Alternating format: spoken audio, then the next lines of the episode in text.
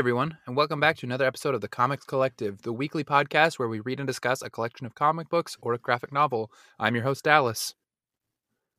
I'm Alexis. And I'm your other host, Anne. Oh my gosh, that was so smooth. Smooth like butter. Nut butter, acorn butter. We're talking about Squirrel Girl. That's right, you sons of guns. All you folks out there that didn't believe we'd do it, that didn't believe that we would eat fries and compromise, that didn't believe that we would eat nuts and kick butts. We're always eating and then activating. We have returned to discuss Ryan North Erica Henderson, and then Rico Renzi's there as wells. The unbeatable Squirrel Girl 2015 B.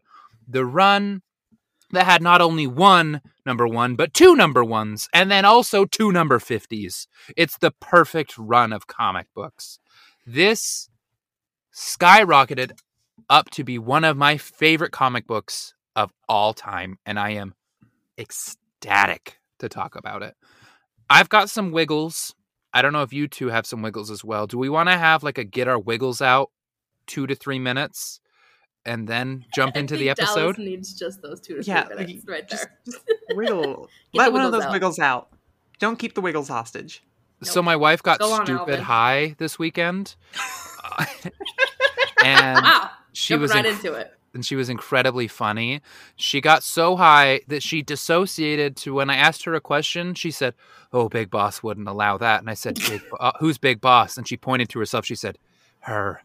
And I said, "Well, then who are you?" And she said, "I'm just the representative." and I was like, "The representative?" And then she went, "I'm just made of a bunch of green toothpicks and a green grape for a head."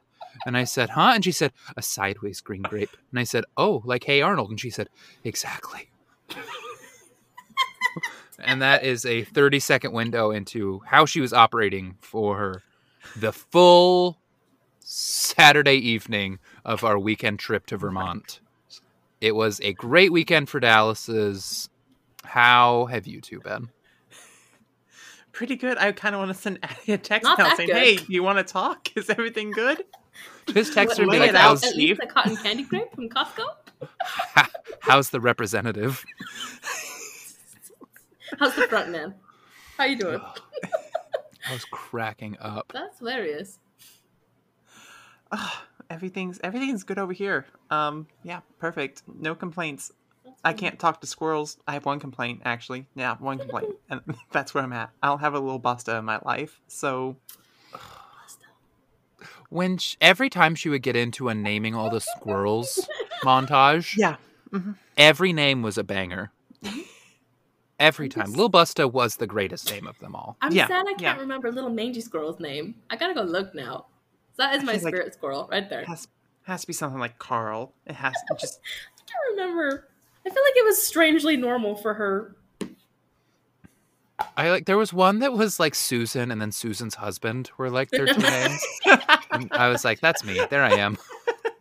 There's Susan's husband. oh my gosh. There's Addison's husband. So we've returned to Squirrel Girl. hmm last time we had a pretty silly fun time it's a very silly fun book this time we read a big enough chunk that i think we can get the breadth of what ryan north erica henderson and then rico renzi accomplished with this book so i want to ask alexis first and then anne Yes. what did you think of the unbeatable squirrel girl Ugh. I also thought that this time I would like to put a little bit more thought into my reading, into what I'm taking out of this, because last time was very much silly Billy hours, and I feel like we did not quite do didn't do Doreen Green enough justice in all her glory. I feel like this is such a heartwarming, wholesome story of an amazing superhero who is just she's just so down to earth, which I feel is comical because she's a squirrel. But I just you just can't leave this read and this series without feeling better about the world. Like there are she's the type of hero, type of person that you want on the good guy's side. Like she's gonna go and sit on the moon and talk Galactus out of eating a planet. because she's like, there's better things out there. And to the point where she's just spreading all of this kindness, all of this positivity nonstop. That's her go to every time.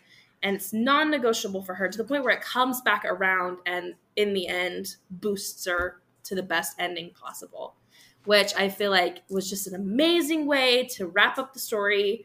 I don't want to get like super spoilery because I'm sure that we'll get there, but it just was so fun. And it's just the perfect match of like, oh my gosh, there's every single superhero, supervillain, side character that I can think of in this book.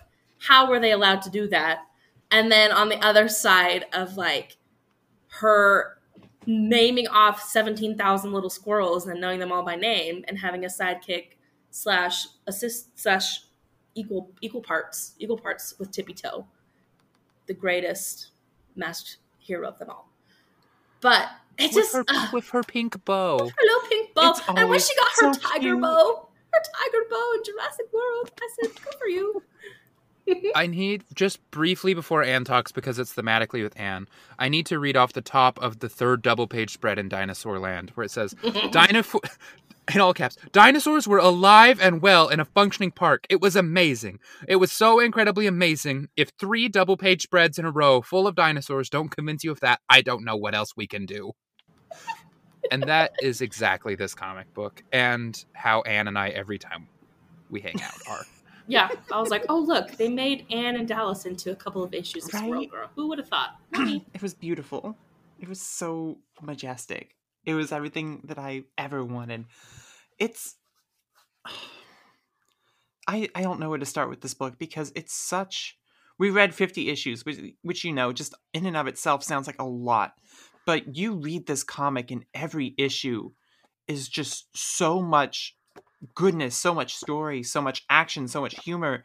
It takes you forever to get through this. It's a dense, dense comic. It is so so worth the price of admission because you definitely get your bang for your buck. And it's it's one of those things where it's like I can't believe no one talks about this comic more. We we talk all the time about the the best comics of all time, and whenever they whenever we get into these conversations, whenever I see people get into these conversations, I always feel like it's a competition for you to name the smartest, most artistic, most adult and elegant book you can possibly think of. You're like, oh well, you just you need to read Watchmen. You don't understand the complexities and the themes of Watchmen, or you need to read Batman um, Year One. You need to you need to really understand what this book is trying to tell you about society. And people just get really really pretentious about it. And sometimes I'm guilty of that here on this podcast. And I think people get so obsessed with trying to find the next great Watchmen in comics that sometimes they forget the the, the Calvin and Hobbes of it all. They forget that comics have this magic to them that is just indescribable sometimes. And you don't need a story to be doom and gloom for it to be meaningful, for it to be impactful, and for it to be enjoyable. I mean, some this is a universe with gods and aliens and magic people and little dang freaks running around in colorful underwear all the time. And you you mean to tell me that this is the thing that breaks your suspension of disbelief? This is the comic that you're like no that's too silly for me. I say you need to pull your head out of your ass and check this comic out because holy shit. It is it's it's also amazing to me that this is like one of the wackiest runs i've ever read in my entire life written by one of the most analytical scientific minds I've ever seen writing any comic book. I think that's incredible. Um, and just it's it's a perfect case of a great writer is made astounding and excellent by a perfect artist. Twice over. Oh, absolutely. I have gone completely. I've been on the Erica Henderson train. I have loved her since my first knowledgeable exposure to her in next week's book, Assassinistas. I followed her into Dracula Motherfucker, which is a great book. I anywhere she goes, I will mm-hmm. be there. I have read all of her creative output. She's going to be on this show in the next couple months. We have been in contact with her. And I am consistently astonished by her creative output. But I have to shout out new to me writer Ryan North. Not new to me with Squirrel Girl, but about two years ago, I read Ryan North's adaptation of Slaughterhouse Five. And I said, that is the best adapt- adaptation to a graphic novel I have ever seen in my entire life. And whoever did that is incredibly smart. And then the next thing I read from him was his next book that came out, which was a prose book called How to Take Over the World A Supervillain's Guide to World Domination. And I read the crap out of that and adored it and fell in love with the incredibly intelligent and idiosyncratic, hilarious nature of Ryan North's writing style. They, like this is the smartest person I have ever heard open his mouth, and everything he says is couched in a joke that is devastatingly funny. That transferred into um, Secret Invasion, which you, if you haven't read his Secret Invasion miniseries, it's phenomenal. His um, Danger and Other Unknown Risks that we've covered on the show. I then read How to Invent Everything, The Unbeatable Squirrel Girl. I, I haven't quite read everything he's written. He has some choose your own adventure adaptations of Hamlet and Romeo and Juliet that I really want to read. Um, and then he has some Star Trek comics that I'm going to read. And his Fantastic Four is so fucking great. You need to read it right now. Oh, listen, it's it's. I'm eight issues into it. He's already my favorite. He's already my favorite Fantastic Four creator. Eight issues Oh. in. hands down, Ryan North, and we'll get into this more, and I want to hear Anne talk about this, but Mhm. Ryan North is someone who has so much love for humanity and the world that he imbues every single character he touches with the importance of a main character. I think Nancy Whitehead is one of the best comic characters that Marvel has ever made. And I think I'm not the first one to observe this. Douglas Wolk was the first person that I heard talk about this in his phenomenal book, All of the Marvels, where he has a whole chapter on Ms. Marvel and the Unbeatable Squirrel Girl as the best Marvel comic books of the modern era. I think Kamala Khan and Doreen Green are the only characters since Peter Parker to have the Peter Parker magic, where they are indelibly stuck in your brain forever, but their world, their rogues, and their supporting cast are fleshed out enough that you will never forget them. I cannot believe how good this comic book is, and I cannot believe that every character cameo feels like, oh, I want Ryan North to write that character forever. Like, I think Carol Danvers had more to do in The Unbeatable Squirrel Girl than she has in Jonathan Hickman's Avengers run. When Yes. there was when there was a little note about how cool her white hole powers were, I was like, I kind of want Ryan North to write Captain Marvel. He gets it. He understands. He sees. Listen, I, I've said this so many times before. The moment someone actually thinks about Captain Marvel for more than two seconds and gets past the, oh, she was in the Air Force thing, and it's like, wait, no, we just go a little, just a little deeper. Just dig, dig a little deeper. Find at least one level lower, and you're gonna find some really, really interesting shit. You can do incredible things. She got her powers from a fucking exploding wishing machine. And you're telling me that so far every writer has come up with just ways for different ways for her to go pew pew? You're fucking insane. All of you. I, I'm calling all of you out. You can do so much more. There, there's an Immortal Hulk level run with Carol Danvers out there that needs to be found. And if you don't do it, I will. There's, it's yeah. Okay, sorry. I'm, I'm focused off Squirrel Girl. Back on Squirrel Girl. Um, keep talking. You were doing great. And I want to circle back to Alexis this comment, and then I want Alexis to keep going about how this comic is one that makes you want to be a better person. That has been my experience with every Ryan North book I've read. There is not a single Ryan North book I have read up to this point, and I've read quite a few now, that hasn't made me a more empathetic and kind person for having read it. It makes me, like Paddington the bear, want to be the kind of person that I have just experienced through this work. And ultimately, all the characters are that way because that is the way Ryan North is. And you can see in his nonfiction work as well.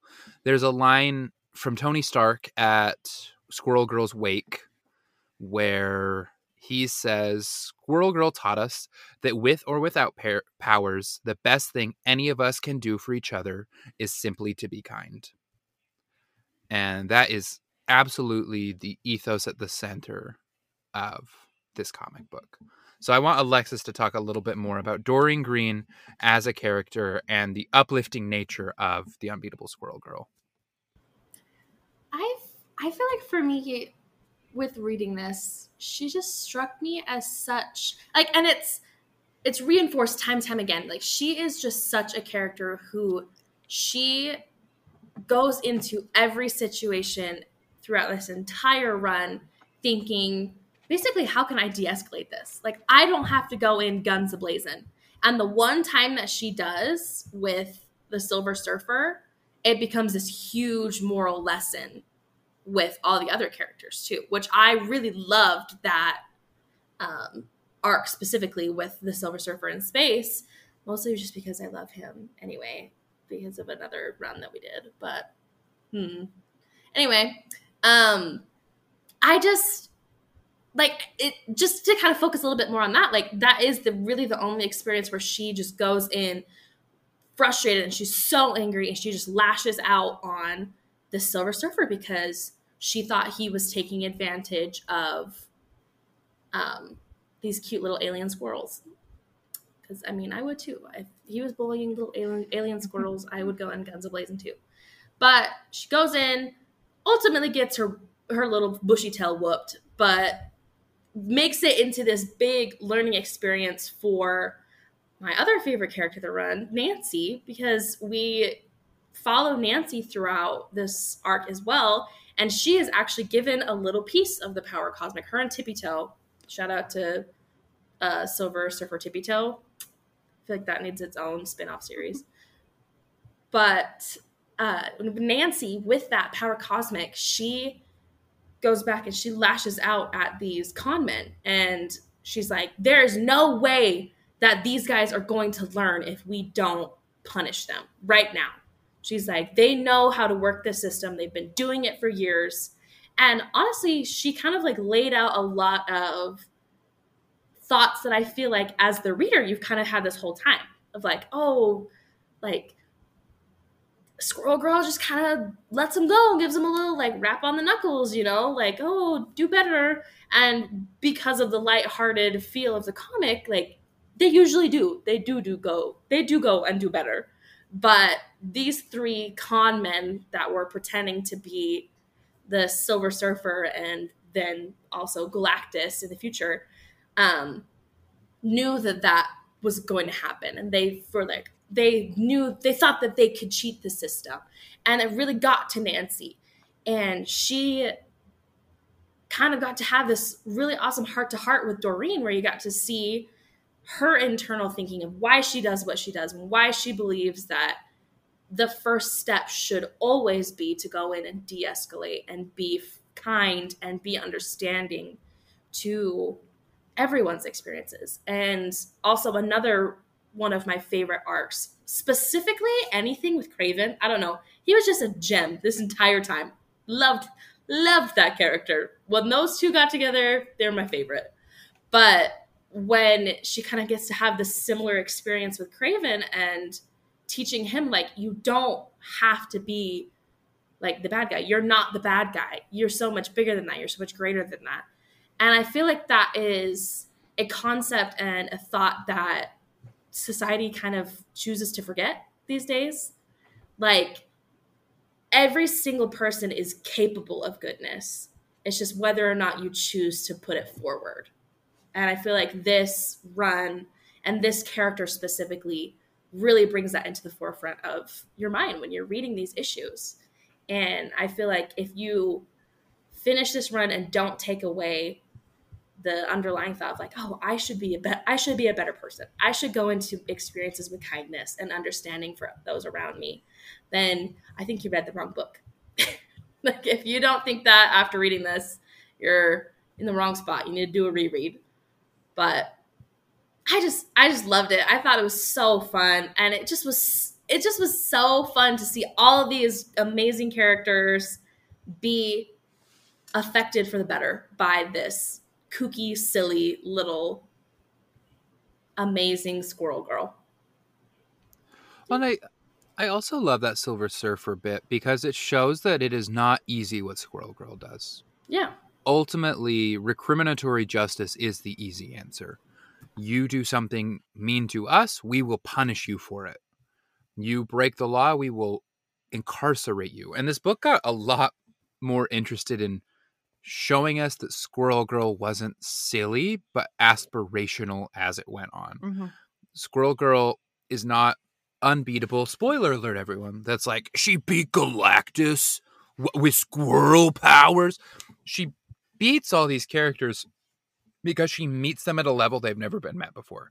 She communicates with these people, she helps them find what they need to be successful, and she moves on. And ultimately, what seems like a gag for the comic book is clearly demonstrated throughout the run to be Ryan North's answer to um I guess Alan Moore's question that was raised with Watchmen. Here we go, we're going full circle about how we combat the fascistic undertones of the superhero that we are going to have powerful people punish those who do not abide the laws of our land and lock them away. And Squirrel Girl is Ryan North's answer saying that is absolutely not aspirational.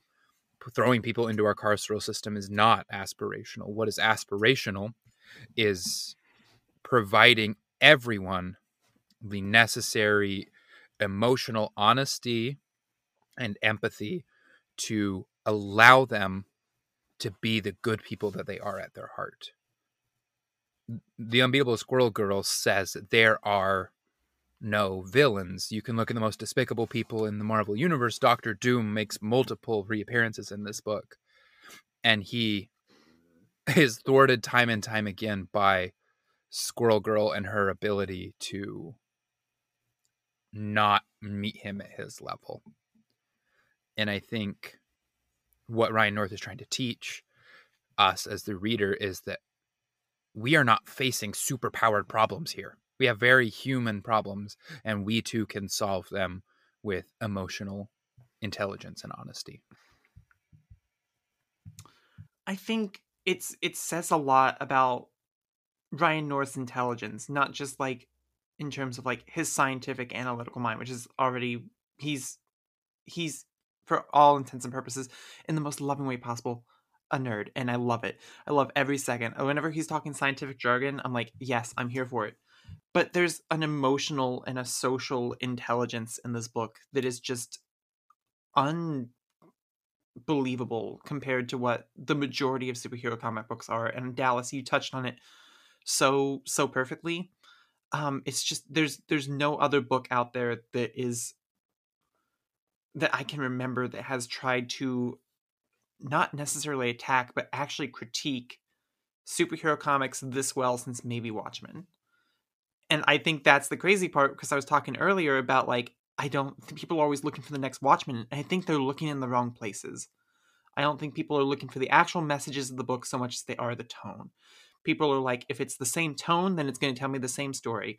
And I don't think that could be any further from the truth this is a book that I have decided will be when whenever I have kids one day, this is going to be the first comic book that I hand to them. It is I'm going to own a Squirrel Girl omnibus to hand to my kids someday, assuming they can lift it. Um, it is a door stopper. I have it in my hands. Yeah, she hefty.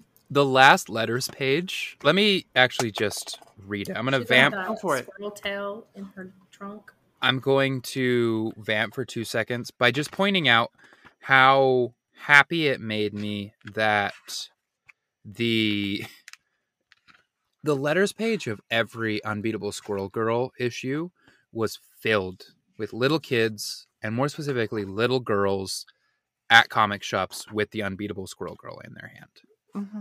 there were dozens of little girls who became comic book fans because of Doreen Green. And Rico Renzi, the brilliant colorist on this, I know I was being silly at the beginning of this, but Rico Renzi, the brilliant colorist, in his farewell letter said that one of the things he looks most forward to in life is handing the unbeatable squirrel girl to his daughter to show her what he did and what he made and have it impact her in the way that is impacted him. Um, I really love in Ryan North's farewell. It says, It turns out War and Peace is a mere 1,225 pages, so we're weighing in at 1.03 Tolstoy's here. What I'm saying is, we did good. there is more Squirrel Girl than there is War and Peace, and I think that's pretty awesome. Makes sense. I I read a whole War and Peace this week. God damn. Look at you. Look at you, psychopath girls. Yeah. I read told that son of you. a bitch in Oh, 24 hours. I told you. what? You're nuts for that. Look, This you told girl, me I read it you in finished. 24 hours. You told me you finished Saturday. I'm like, that's really cool. I'm so glad you Yeah, I did started that so Friday early. night. Jesus Christ! Oh my God! I was reading this thing all week, and I'm like, I'm like in up to my neck, and I'm like, I can see the shore. I can almost see the shore. I'm like, what issue am I on? Fifteen? I can't see the shore. I'm so far out. I feel I the did rip. I- two chunks of 25. You're nuts for that. I think I'm a slow reader, is what I've learned, especially compared to Alexis. Each issue of this took me half an hour to read. So I could not have accomplished it in the 24 hour period that Alexis accomplished it in. But that, Yeah. that's a feature and not a bug. I loved at the end when you got the huge page of all the villains, and the note was like, "Oh wow, the unbeatable Squirrel Girl is amazing because for four dollars I get so much bang for my buck. There's so much more comic here than usual." Or so you said. You now. Oh man, I, I I think the best feature of other comics is how quickly I get through them. I love, I love being able to speed read. It's great. Ugh. I was That's itching to get nice. back to my um my Ed Brubaker read. I'm like, Fatale Volume Two would take me 20 minutes. I can get through this in a heartbeat. let's go, let's go. I got through Bone Orchard, um, Ten Thousand Feathers in like 15 minutes. I'm like, this is, this is perfect. This is hmm in and I out. think I read adventures. Murder Falcon in like a half hour. Yeah, sounds about right. Damn, you two are nuts for that. I take so long to read comics. See, but you were like looking for themes and shit. I'm just like, hmm. I don't know what that word means, but okay, I'll skip it. Just I staring at the panel. What does Little Busta mean by Hmm. Little Busta is also surprised by this? Little Busta is the most important character in the Marvel universe. I loved every time the notes would invent a character and then be like, "This might be the most important character of whatever year they were in." yeah, and just like by the way, they've been in every issue. You just couldn't see them. So now all your back issues are significantly more are more um It's so more. good. So Um, I want to use that as like a segue to ask you a question, Anne. yes. The bottom notes, but then more largely, what do you think of the Unbeatable Squirrel Girl as the intersection of education and comedy? Because there has never been a smarter or funnier book, and certainly never both, quite like the Unbeatable Squirrel Girl. I, I I had the meanest thought when I was reading this book. I'm like Ryan North is like if a nerd had a personality. This is so cool. I He love is. him. One of my favorite compliments that I get on a regular basis, and I'm going to pat myself on the back here. People always like, wow, you're really smart, but you're much more personable than you would think from someone as smart as you. Yeah. And that always Mhm. hits. I'm always like, hell yeah. They're like, usually smart people are not fun to be around. I think Ryan North is smarter and better than me in every way. Yeah. I I it's it's one of the things that I've really found frustrating about the the science field is I I'm very much I, I used to think I was an introvert because I was so shy, but I'm just like an extrovert who didn't want people to make fun of me. Um I've become more and more extroverted as time has gone on and working in that environment, you find a lot of people who are really, really smart, like masters, doctorates level people that just really have nothing they want to say to you. There is there is not a thing you could say to them that would make them laugh, that would entice them. They're just living in their own world, and that's awesome for them. But it's it. I find very quickly it, it gets hard for me to to to meet with them on that level, and I have to move to their level if I want to make that connection. But it's I love it when there's this intersection that happens where I'm like, I can understand everything you're saying because it's everything that I know, but also you're meeting me on my perfect my perfect level, my perfect playing field. This is the ideal the ideal style of comic for anyone who has ever like me, spent their entire entire childhood watching shark and dinosaur documentaries on the Discovery Channel, and You That's two- why we're best friends, bro. you two nerds. That's why we're best friends. I didn't have to study for a single science test until freshman year of college. Discovery Big Channel hooked me the fuck up. Now, now all it's gonna hook you up with is like I don't know, 90 Day Fiance or something. I don't know what's what's happening on Discovery these days. Alone. That's rude of you. That was great. No offense, no offense. You you can I'll be a fan my of Love the, Island and leave. Thank you. the 90 Days Fiance's extended universe. Um, that's Lil Busta does That not is approve. Discovery Channel for sure. Discovering this is terrible TV. Lil Busta does not approve. Lil Busta needs to ask Alexis though. What do you think of the Unbeatable Squirrel Girl as an educational tool? Did you, as someone who isn't quite as enamored with the sciences as Anne and I are, really enjoy As the this resident comic book? of this comic book podcast. always- no one said that. You No one. always say the no one said meanest those version words. of what I say. I'm like Alexis. As someone with a different experience than me, and you'd be like, "A worse and ugly experience." It- No, It's No. of your sister. I'm sorry. Exactly. We have Dallas, let me say it. Lexi, as someone on this podcast with a different experience, um, As someone with different life values than my carbon copy over there. How did you As feel someone who lives in the past. Um, How do you feel about the unbeatable squirrel girl? And every time they would like wax poetic about computer science. I think that my brain might have fuzzed over a little bit in some of the places. Um, I re- like, yeah, when they were on, um, I can't remember the the name of the dinosaur place. The other Savage Jurassic Land. Savage World. Land. Savage Land. Savage Land. Yeah, I was we like, got you. oh, this is just Yeah. Jurassic World. Okay, cool. Um, but their little Doom friend that they made, anytime that he would talk smart, I was like, hmm, you're just pretty. Quit it. Firefly in the sky. I was like, hmm, me and Nancy would just like for you stop talking. just stop talking. but no, I definitely feel like it was done in a way that made it a lot easier to swallow, which I feel like in other comics and other stories that we've read, sometimes it's a little heavy. Um, but I feel like with like the lighthearted feel of the character and of the story anyway, it just was much more fun and I feel like it made a lot of sense in the story. Like specifically when they were talking in um like the robot language to find Brian and they like would type out the the what is it binary code? Binary, yeah. yeah. When they were typing that out to try and find him i was like mm, this is excellent. Look at them. Oh also i just have to say honorable mention for the worst villain of all time being named melissa that's the funniest shit i've ever heard in my entire life can you imagine your nemesis being named melissa Phenomenal. she doesn't even have a real scary name her name's just melissa Yo, when Melissa gathers together all of the villains Mhm. and they have the meter of who's going to win the fight, that Yeah. hit every time. And then when the Avengers come and you're like, oh, thank goodness, and they lose. And then I don't know how I didn't see it coming, but when like all of the villains that she had been kind to tears came to her aid, I blubbered like an idiot. I have never been hit so hard with the pathos stick as I was by the unbeatable squirrel girl, number 49. brutal brutal Yeah. hmm That was And um, then very I s- cool.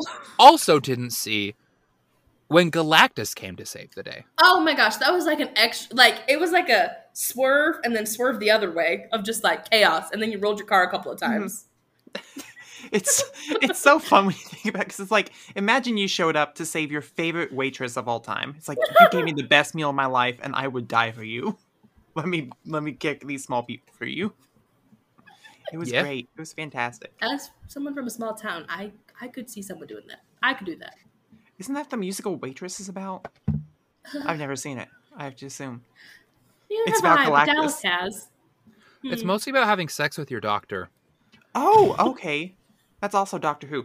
Anyways, yeah, it was that moment had for me that. tearing up. There's so many fun emotional moments that hit you when you're not expecting. Like when um Melissa leaks Doreen's um identity to the press. Um and there's that moment where they're just like, Are you okay? And she's like, I just I wasn't done being Doreen yet. Oh, so sad. And I'm like, Oh God, okay, fine. That yeah, I'm sad. It's just it works. Everything works. It's brilliant. Do we have? I want. We're at about the thirty-ish minute mark. I Mhm. want to dedicate about thirty minutes to Erica Henderson and the Oh, artwork yes, and yes, visual yes, presentation yes, of this as well. So, before getting there, do we have any specific storylines we want to talk about before shifting largely into the visual presentation of this book? I feel like my favorite storyline is very much uh, Erica Henderson related, so I feel like it could go into that. So maybe Anne, Okay. you have one. Um, it's okay. It's not my favorite story arc, but one of the things I want to talk about, just from the plot wise character perspective of this book, before we switch over to art, is just the fact that Koi Boy exists.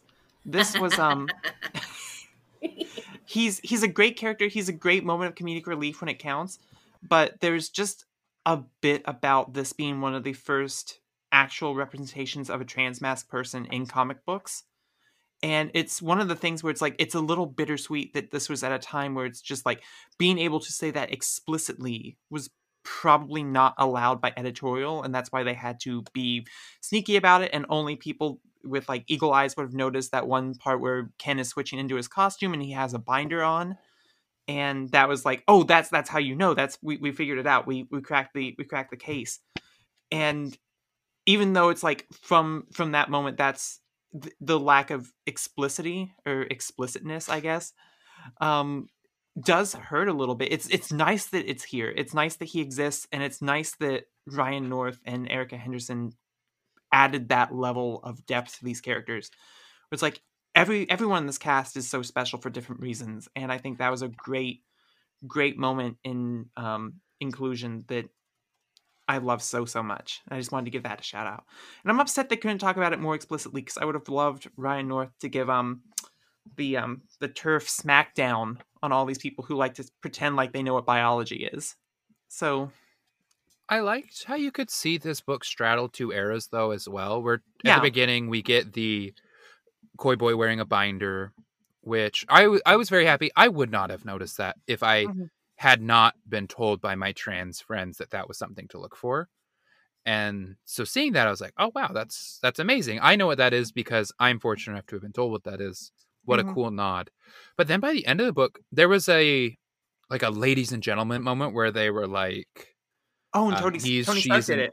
yeah, Tony Stark, Iron Man of all people said like he's, she's, and they's. Like I, that that was really touching, and it it just speaks to the casual nature of Ryan North's inclusivity. That Mhm. I, I mean, it comes out in his Fantastic Four run now, where that like he talks about every character with so much love and care. Like the Alicia issue about her blindness Mhm. is about her blindness and it is incredibly empathetic and kind and never pandering in a way that I don't think I've ever seen someone who looks like Ryan North have so much tact representing so many different kinds of lifestyles. I have this man contains an empathy and a vastness of spirit that I don't think anyone else comes close to. Yeah. Because every experience he writes about feels lived in and kind and it just blows me away. Like he does not miss. Mm-hmm. I don't know how he doesn't miss because he takes so many risky shots. Like anyone else would have missed and he just doesn't do it. It's incredible. The exact line, by the way, is guys, gals, and non-binary pals. Great. And Banger. it's it's just moments where it's like, hey, you know what it costs to be nice? Absolutely nothing. You don't have to make a big deal about it. You don't need to pat yourself on the back about it. Just do it. Someone asks you, like, hey, this would make me feel more included. It doesn't hurt to make someone feel more included. So, I, before moving on to the art section, want to talk about Nancy Whitehead. Okay. Yes. What do we think about Nancy Whitehead? Whoever wants to go first can go first. She's incredible. I have seen I've read so many comics and there are so many supporting casts that will come and go and leave no impact. Like if like I forget your name 5 minutes after I met you, I don't I won't remember you 5 seconds after this book is set down. It's it's just like you're here you served a purpose I guess in the plot, but you just that's about it. She's a character who and maybe it's partially because of the just the um the way that Ryan North writes and how much they manage to cram into every single issue. But she's a character that you feel like you know just as well as Doreen. As like they're like neck and neck the entire way through the um the series. And she gives Doreen a nice foil from time to time. She gives her the support she needs. She's always present, even when they're doing superhero. I love the moment in the beginning where it's like the um the superhero team, and then Doreen's there too, and she's just like texting on her phone, and she's just like, "Sup." She's never not in this book and she's given so much to do and the character moments she has are also incredible. I love um, the relationship she had between her and that um, the latverian guy in the savage lands and how she is so often instrumental in taking down these enemies that Squirrel Girl faces because without powers her and doreen are on equal playing fields. They're both um, in the same program they're both doing the same things they're both equally intelligent and impressive human beings and the the arc oh the, the arc that i loved so much was the one where they got stuck in hyper time together and were just going around I new york city That's the one I like want little to talk about. flashes No, I want to do an entire issue breakdown of that together. That's Erica Henderson's Yeah. last That's the issue. one that I wanted to talk And about, I- about Yeah. Erica. I think we should talk about that entire issue absolutely as a whole. Um, lexi I- talk about um talk about nancy first before we do that Nancy. I, as someone who, this is this might sound a little bit of weird, but this is my own personal take. As someone who didn't have a lot of friends or close relationships with my peers growing up, I have recently discovered the concept of an adult best friend. And I feel like that is Nancy for Doreen. Like, you will go about your life thinking that you have it all figured out and that you're fine being alone. And then just one special person will come into your life and just completely change the traje- trajectory of it.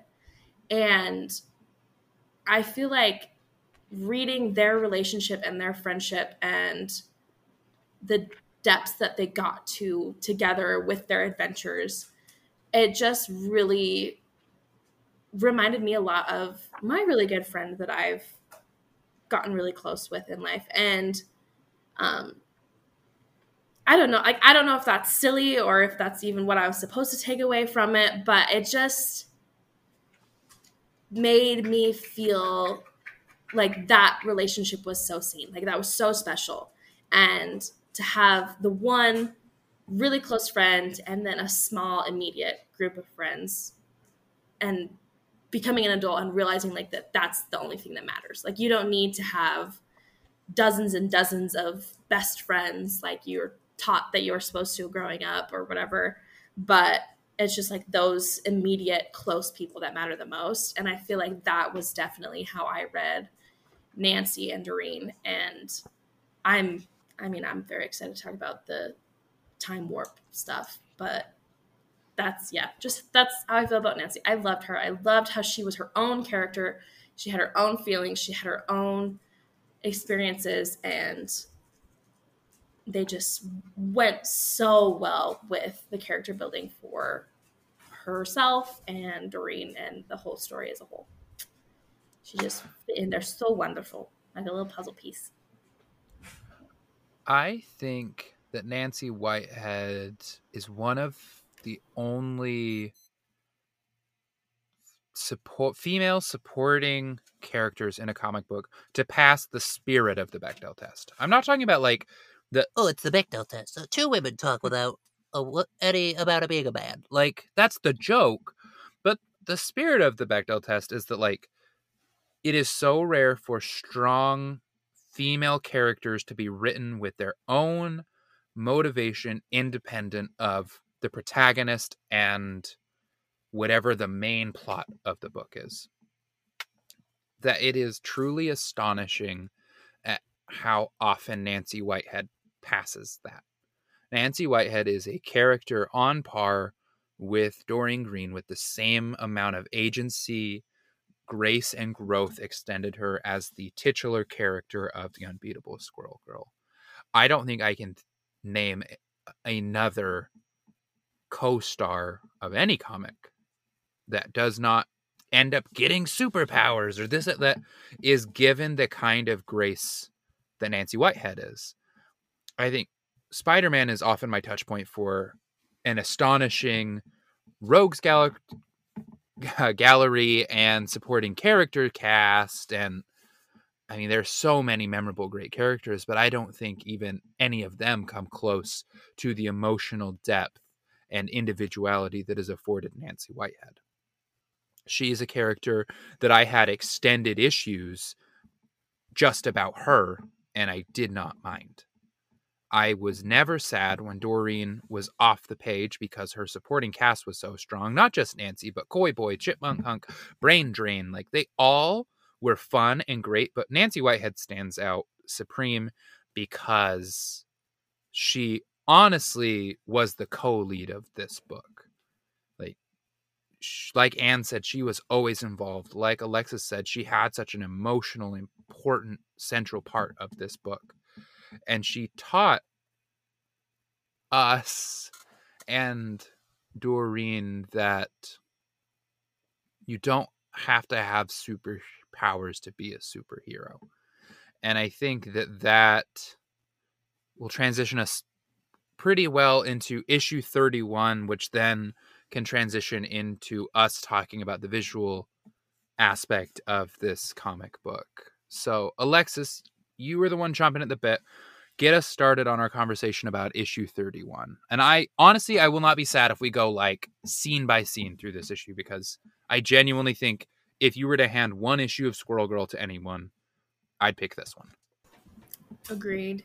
Like, I mean, we just jump right in with one of the funniest villains of all time, especially for our generation. He's a villain that literally streams himself on the internet while he's doing heists funniest shit I've ever seen. Goofiest outfit. Love to see it. Love to see it. And basically, I can't remember his name, but the villain zaps Doreen and Nancy with this fun little ray gun and basically freezes them in time to the point where they are off the same time schedule as the rest of the world.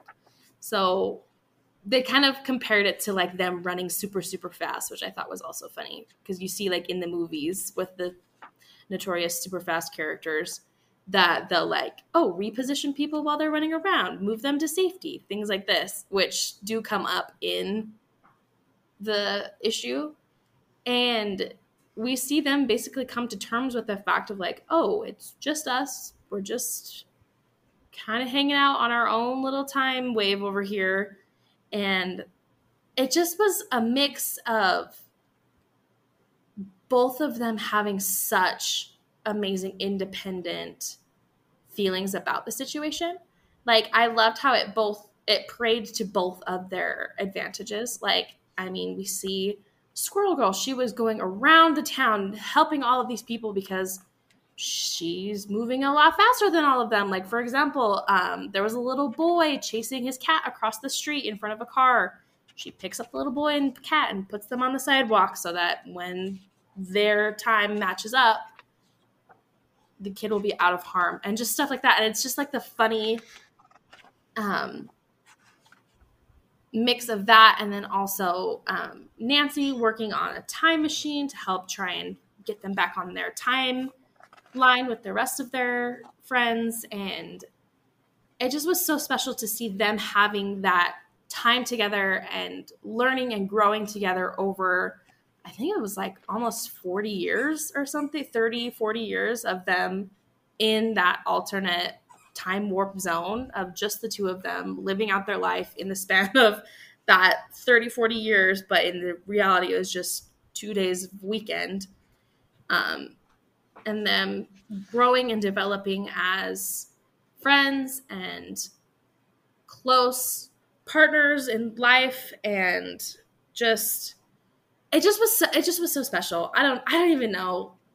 Just like the different bits and pieces of it showing up were so fun and seeing nancy being working so hard with her intelligence trying to put this machine together for all of these years and i don't know i feel like i'm rambling but i loved the different like the little notes that they would leave their uh, their friends in the quote unquote real world. And like i specifically thought it was so funny with their helping people montage where she was where a lady was sleeping in the front seat of her car and she put a brick on the gas. I was like oh if i could just appear at work too that'd be so great. It'd be so great but just just stuff like that. It was like the perfect mix of like silly funny experiences and then also like the wholesome development of their relationship as mm-hmm. just being so close. Like i just found myself wanting to cry at the end of like oh my gosh these two are like uh, i don't know. It just was so great. I i think you did a great job. I also love the um the letters just randomly popping yeah, up and they happen so so quickly and that's when you start to like you feel the the um the dread of it all. Because like oh my god they're going to run out of time in there. But there's not a second that these two feel like they they lose hope or that they stop being really positive and optimistic about it. And when that thing happened where everyone's like i'm going to put the the brick on my pedal and i'm going to go to sleep in my car. Get me to work please. Thank you. I'm like what a dick thing to do what an absolute dick thing to do and the people jumping off the building crazy absolutely crazy but not a single complaint from Doreen or Nancy. They just they handle it because what else are they going to do? That's how they pass the time. And it was, I think, a real testament to their character. This issue as a whole is so so emotional because it's just an an artist saying goodbye, and it's to me it it feels like Nancy is Erica, and the, this is representative. Like she was on this book for forty issues, right? And yeah, she says, um, in 40 years, we might just decide we don't like hanging out after all. So I think that was a very not so um, subtle nod to the fact that, hey, this is Erica's last book. She's leaving. And does that mean she doesn't like Squirrel Girl anymore? And the next page where it's just the, the full splash of You're Not Getting Rid of Me That Easy that just absolutely brings tears to my eyes. And it's, it's so obvious the impact that Erica brought to this book, but I think this book is also about the impact – that Squirrel Girl had on Erica. I think back to her sketch she did in the letters page of issue 50 where she was um I forget the exact thing she she said but she was like I wonder like we didn't know each other for that long but you're going to be with me forever and that was it, it was beautiful and it made me change the way I was looking at this issue looking at it just on a single issue on its own, I think it's great. But looking at it with the context of Erica's entire time on this run, it's hard to see this issue as anything else than like the most masterful send off I've seen in any comic ever. It's a brilliant sci fi bottle episode, first and foremost. Like, I, I will absolutely talk about how this is one of the most stirring send offs to a comic book creator of all time. But Ryan North, if you're not caught up on his Fantastic Four run, like shame on you. Alexis, even though we're not going to cover it on the show soon, it's in our comiXology. Like you would love it a lot. There are like nine issues so far. And since you love the Fantastic Four, Ryan North has been destroying that issue, that mm. series. And the most recent issue of that was another example of a great science fiction bottle episode. But I mean, Squirrel Girl and Nancy Whitehead moving just shy of the speed of light is brilliant and wonderful, but I don't think this would work half as well in less talented artistic hands mm-hmm. because one of the best things that Erica Henderson does is make this book feel lived in by providing characters multiple outfits all of her characters, Erica Henderson, Alexis might not know this and she will love it.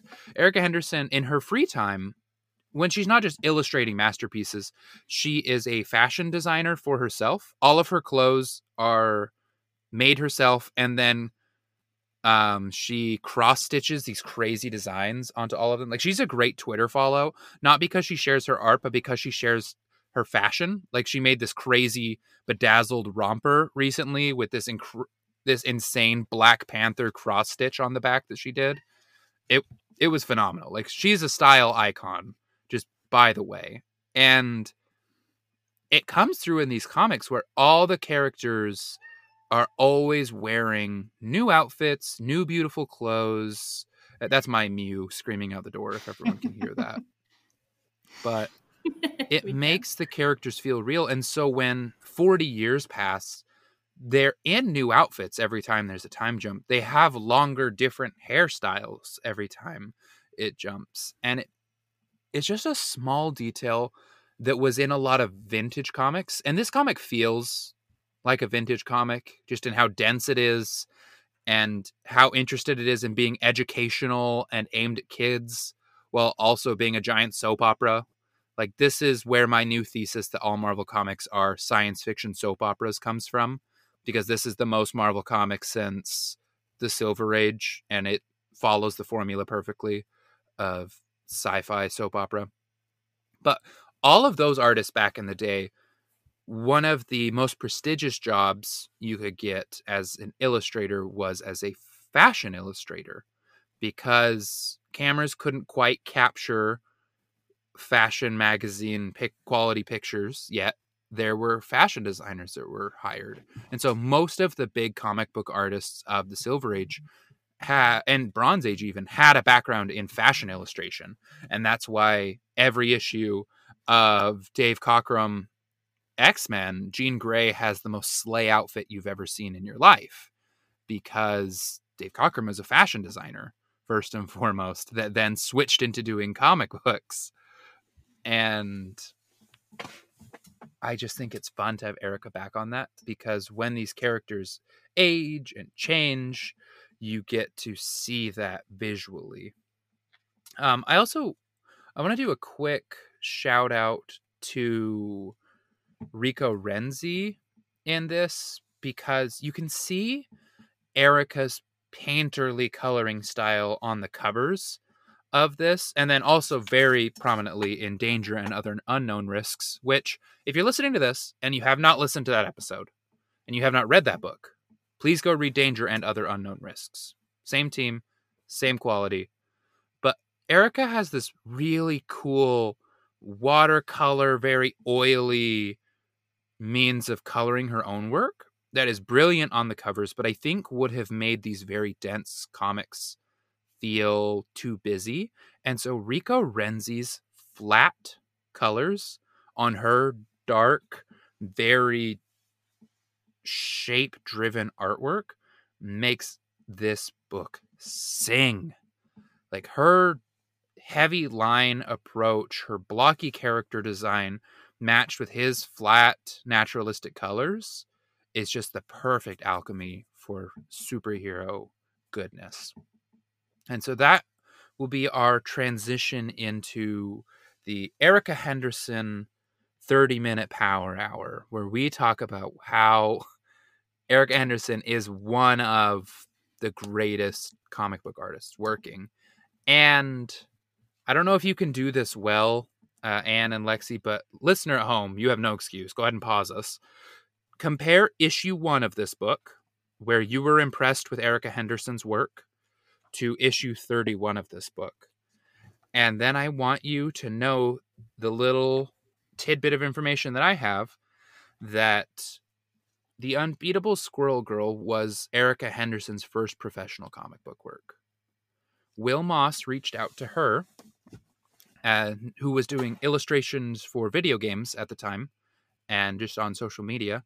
Wil Moss, the editor of this book, reached out and said, Hey, would you submit Squirrel Girl designs? I'm trying to get a book made. And she said, Sure. And then he contacted her a few weeks later and said, Those were great. Uh, we're going to see if the book goes anywhere. And then Ryan North reached out to her and said, Hi, I've been hired as the writer, and you've been hired as the artist for The Unbeatable Squirrel Girl. We're going to be working together for the foreseeable future. And so you literally get to see from page one of this Erica Henderson's growth from first comic book issue to, at that time, most recent comic book issue. And it is astonishing. Not just at how much she improves, but at where she started. I mean, issue one is phenomenal, but by issue 31, I was blown away by the fact that almost all of these pages are six panel pages because it does not feel that way. Every Erica Henderson page of comic books feels visually diverse. And that is the term I keep coming back to in my head when I think of Erica's work is visually diverse. Not just in the like diverse in representing many different kinds of people, places, and looks of humanity, which it does, but the pages are always laid out differently. The shapes of characters are always different. The angles at which we look at characters and events are different. It is always visually stimulating to turn the page of an Erica Henderson book. And I can't think of a better way to sell that than to point out that all of these are six panel pages. Like, think about how many six panel pages you've read in your day that are just one, two, three, four, five, six, all stacked like the long pieces of Tetris. And then look at an Erica Henderson page and be like, wow, you got the same script for that and you made it visually diverse. So what what do you two think about Erica Henderson as an artist? I think it's she's she's one of those artists where I've seen so many people on first impression that just don't get it. She feels like Frank Quitely to me in that way, where I've seen so many people just like take a, a quick glimpse at her art and they just they're just like it's not for me. It's not for me. But the moment you read any of her work in sequential order like you should the moment you read it in any story it works so well at selling action at selling emotion at selling humor every time that it de- deviates from that six panel a little bit to like cut a panel in half it's always done in favor of comedic timing or emotional timing and it makes everything so much better. These these are dense comics but they flow because every panel ends exactly when it should. It guides you through the story perfectly. It is one of the best like okay, the way I would describe it is people talk about the differences between an artist and a writer in comics and people will say if you think about it in terms of movies, the writer is the screen is the person that writes the screenplay, but the artist is the director, the cinematographer, the the casting costume director, designer. costume designer, all of the above. The special effects team, they do all of it. This is one of the best. If you're using that analogy, this is one of the best directed comics I've ever read in my entire life. Yeah, yeah, hands down. Mm-hmm. It's true.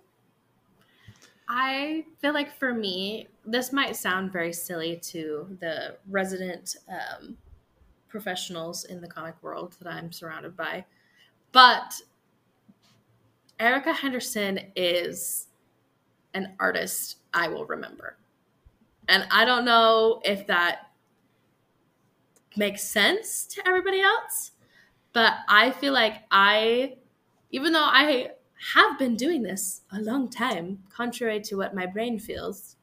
I it still takes a lot for me to recognize creators in the wild, if you will. like I can't pick up a comic and be like, "Oh, this is so and so," just from looking at it. Mm-hmm. But I feel like Erica's style, I can. I feel very confident that I would be able to pick this out of a lineup, and I mean that in the best way. I am obsessed with her ability to make these characters so individualistic. Like I love the the way that they are created on these pages. I just think that they're so special. And even like from all of the other works that I've seen from her, like I mean even like the danger and um, other um, unknown risks. That book was so fun. I loved the art in that one. I loved all the bright colors, all the amazing like jumping at you, different looking like looking at the pages is just so addicting. Like it's it's comics like this and artists like this and creators like this that make me understand why comics are so addicting to everyone. Like they're just they're just so fun. And I feel like Erica really seals the deal in that aspect with her art. Mm-hmm. This is something that is, you know, I'm not going to pre- preface this at all. There are so many artists that are so bad at drawing black people and black people's hair. Mm-hmm. It is like uh, Bryan Hitch, I love you. You do great work. You have never drawn a not whack ass hairline for a black character in your entire life. And Nancy Whitehead not only has great hair, she has six or seven great hairstyles. Mm-hmm. I every character passes the silhouette test. You black these characters out and you know exactly who's standing where. And every character looks like a person you'd meet. Like one of my favorite things about and this is for Doug from For Every Kind of Geek, underrated masterpiece Sam Raimi's Spider-Man is all of the dang ass little freaks in the background of those movies. Like if you watch any modern movie, especially modern Marvel movies, all of the extras in the back are just standing there like set dressing weirdos. But if you watch Sam Raimi's Spider Man, there are the weirdest little New Yorkers you have ever seen living out their own soap opera in the back. And living in New York, I can speak to the fact that I have never seen stranger looking people living more fulfilled lives than I have on any given day on the New York subway system. There is this common propaganda that they sell you in New York that people are beautiful here. There are some really beautiful people here, myself included, and we really up the average, right? Like most of the tens come here, myself included, again. But the vast majority of our 8 million people are uggos with caustic personalities. And yet, it's the greatest city on the planet. And what I love about the Unbeatable Squirrel Girl is that they're all a little uggo in a wonderful way. Except, and I'm gonna need everyone to be really I cannot cool. believe you. I'm gonna need everyone. somebody everyone. were- Yes, Uggo in a cool way. That would crush my entire internal living. I would have to go into hiding. I'm gonna need everyone to be real cool for five seconds and mute their mics and not say anything to me. But like, Doreen Green is bad as hell. That is one hot lady right there. I have never seen something so specific to not the male gaze, but to like a man's gaze. Like I remember the moment when I went from a boy who was like, "Oh, I was raised in the 2000s, and I like." long tree elf women to when I became a man that was like, I like them. I just like them. Hell yeah. And Doreen Green is the hot superheroine for the for real men. That's all I got to say. All right, everyone can come back. Oh, I killed both my co-hosts and I'm sure some of the listenership. I am positive I'm going to be getting a comment from at least I two or three could people. pour bleach in my brain. I would. I did not need that coming through my headphones from my brother. Thank you. I thought it was great. Doreen job. Green, you're the baddest one around. when she wears that little purple number with her hair kind of fancy for that painting Oh, in yeah, number that's great, too. 31, I was like, Girl, you got it. Bow, bow, bow, bow, bow, bow. Like every time she wears a little crop top, I'm like, Erica Henderson, you were for me. Erica Henderson draws for the people. The people are me. I I actually that was great. Thank you for that. You're welcome. Okay. I get it though. She had thighs in Savage Lands. Okay, moving on. The, wo- Um, the women were too, too stunned to speak. Um. Oh my gosh. I don't. I don't even know. Okay. So Erica was fantastic. My my question for both of you: When the artist change happens at issue thirty-two, Derek Charm, you are a talented guy, and I have never seen someone have to fill bigger shoes. I am deeply sorry. I I think you are so talented. I missed Erica so much. Yeah. I did eventually like warm up to it. I was like, oh, this is fun in its own way. But it was it's at the Ratatoskr arc. was. Yeah. It, mhm, it was at the Ratatoskr mhm, arc mhm, mhm. that I was like, wait a second. Wait a second, Derek People Charm. as in Shago. Hmm. Are you just doing Scott Pilgrim versus the world, but through John Allison and Darwyn Cooke lens? And that is when I realized I liked Derek Charm a lot. And I was just far enough away from Erica to be like, You were beautiful all along, Derek Mhm. Charm.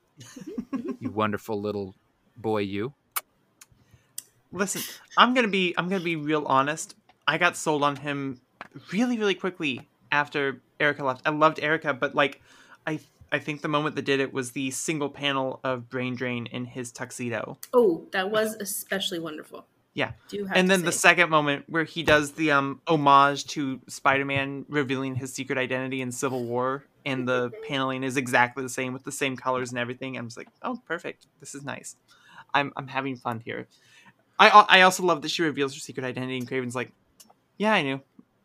So what? Ooh, I I do have to say, Kraven though in that art style slaps. That goes pretty hard. He looks pretty cool, especially in his Kraven in this civilian whole wear. run. Yeah, that makes me even more worried about the movie. I feel like we just need to light it on fire now. Just save us yeah. How, how do you look at this man and be like, you know, what, Aaron Taylor Johnson? He's. White the man, guy. no. He's, oh my gosh! It's You know my main beef with Derek Charm? what? His squirrels are too cute. Erica Henderson see that mangy ass squirrel? that mangy one ruled. And that was by the time that I loved Derek Charm. But Mhm. at the beginning, I think Derek Charm didn't want to include Tippy Toe very much. Tippy Toe was a pretty important character through Erica's whole run, and there were a lot of times I got to see her ugly, weird little head. And she would have this terrible, squiggly mouth, and I'd be like, that is exactly how my cat looks when she's too close to my face. Just awful in an adorable way.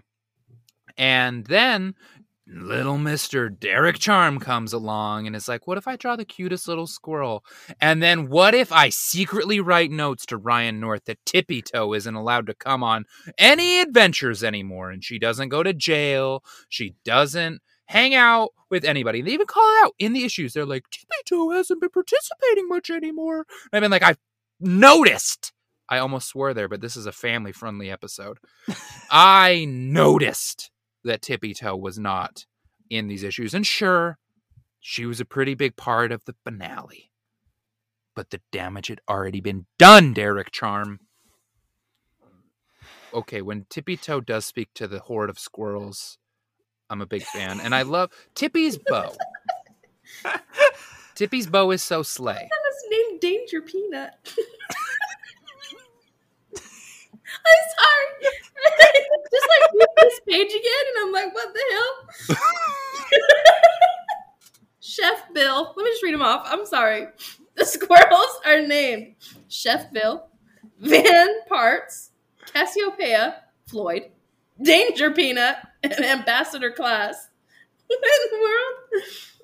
Oh. Oh, Ambassador Class. Lil Busta is still the best one.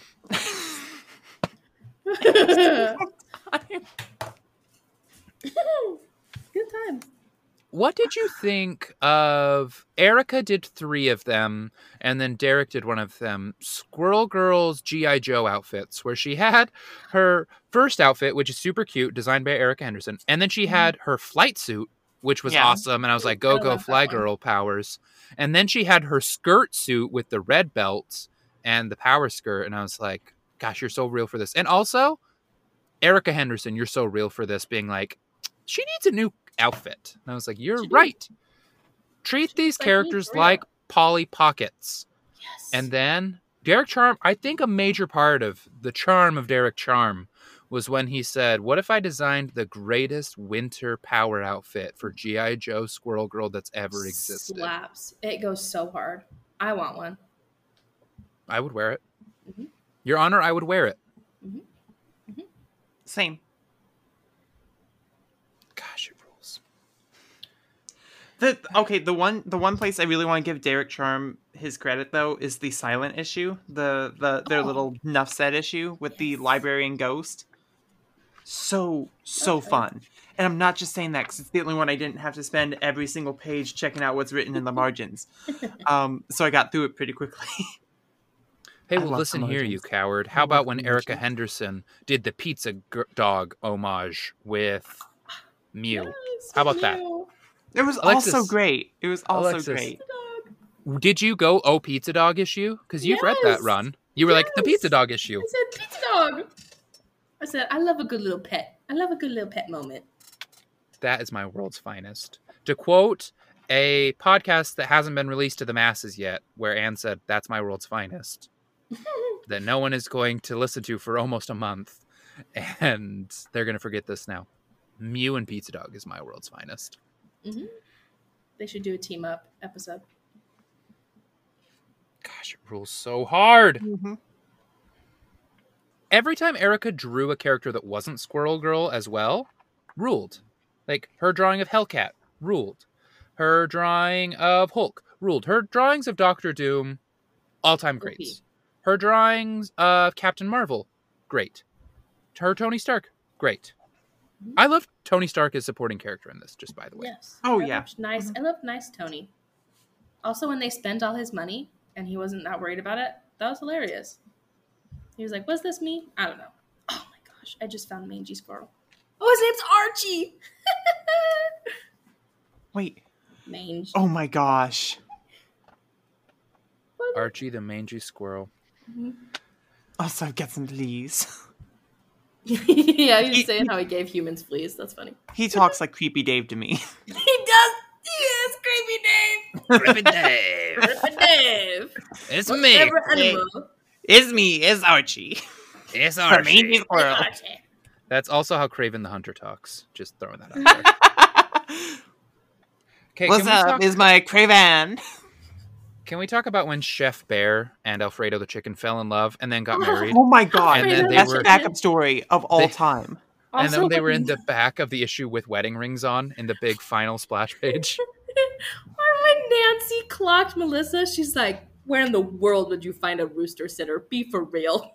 She's like, "And what what kind of passport you got to get for that?" And Na- Melissa was like, "You got me on you got me on that one." When she was talking about passports for a rooster, I was like, "Oh, this is me researching our airplane on our flight to, Oh, to Turkey." dear listener, once upon a time, when we were getting on an airplane to Turkey, Alexis went, They're going to either turn us left or right here. You see, there are two entrances, one by the wings and one by the nose. I'm pretty curious. I think they're probably going to direct us to the right towards the wing. And me and my brother both just turned to her and we were like, Exactly. That's exactly what we did. We barked at her like a cop dog because who knows that? Who is like, I'm going to fly across the sea. I'm not going to learn anything about any of the cultures I will be visiting, but I will learn about the airplane. I also knew how many rows there would be. Okay, I had And- I literally had to plan according of where I would be seated if it was in the middle row or on an aisle row. Okay, leave me alone. I was on that plane for 13 hours. Your Honor, I would like to also raise you, Alexis, asking in the family group chat Do you guys remember when we went on that vacation to Hawaii? Granted, I was in sixth grade, so Alexis was in second grade. She went, Remember I how. was literally eight years old. She's like, remember how the rows were like three, and then the middle had five, and then the other row had three? Do you think the plane we're going to be on this time is going to be like that? And I was like, that was almost 20 years ago, Alexis. I'm sorry. I'm sorry. That was that was 15 years I ago, Alexis. I that's not something normal people think about. Okay, I'm sorry. It's like I haven't thought about The one plane I wrote 15 years ago, Alexis. Dude, it was keeping me up at night. I had to get it out. Okay. Alexis is asking about rooster passports, is what we're getting at here. it seemed perfectly logical to ask about rooster passport, okay? I would ask about a rooster passport, especially if they were named Alfredo. That is hilarious. Is he an Italian chicken? I don't know. Alfredo is listen, listen, without a doubt, my favorite Jewish chicken. Yeah, you're right. right? We got to the wedding and I was like, oh hey, look at Alfredo. Yeah, Oh, hey, the marvelous Mrs. Maisel. Also been watching the marvelous Mrs. Maisel. Oh, wow. I think the single greatest Erica Henderson moments of this entire book was Tyrannosaurus Ultron. Or Oak Yeah. Tree Ultron. Are you kidding Yeah. me? Oh, Th- First Listen. off, that was Derek Charm. So, okay, fair. Fair. I will I will retake I will rescind that and use Dallas it is later. like, do I need to fight you? He goes, do you under- actually, Do you have any idea what you just said to me? I just insulted his airplanes. yeah. Yeah. As I'm over here like, Oh, you see, uh, all of these panels have uh, six panels on every page. and I'm like, Isn't Alexis crazy for liking airplanes? Anyway, could I walk you through every page of the Unbeatable Squirrel Girl? You see, he's actually a genius for putting these things in the I thought we got our silly Billy out at the beginning. at least this is You're- Billy's own listen, topic. As someone who watched three hours worth of Triassic animal videos today, you're both nerds. Un- undoubtedly. That's just it.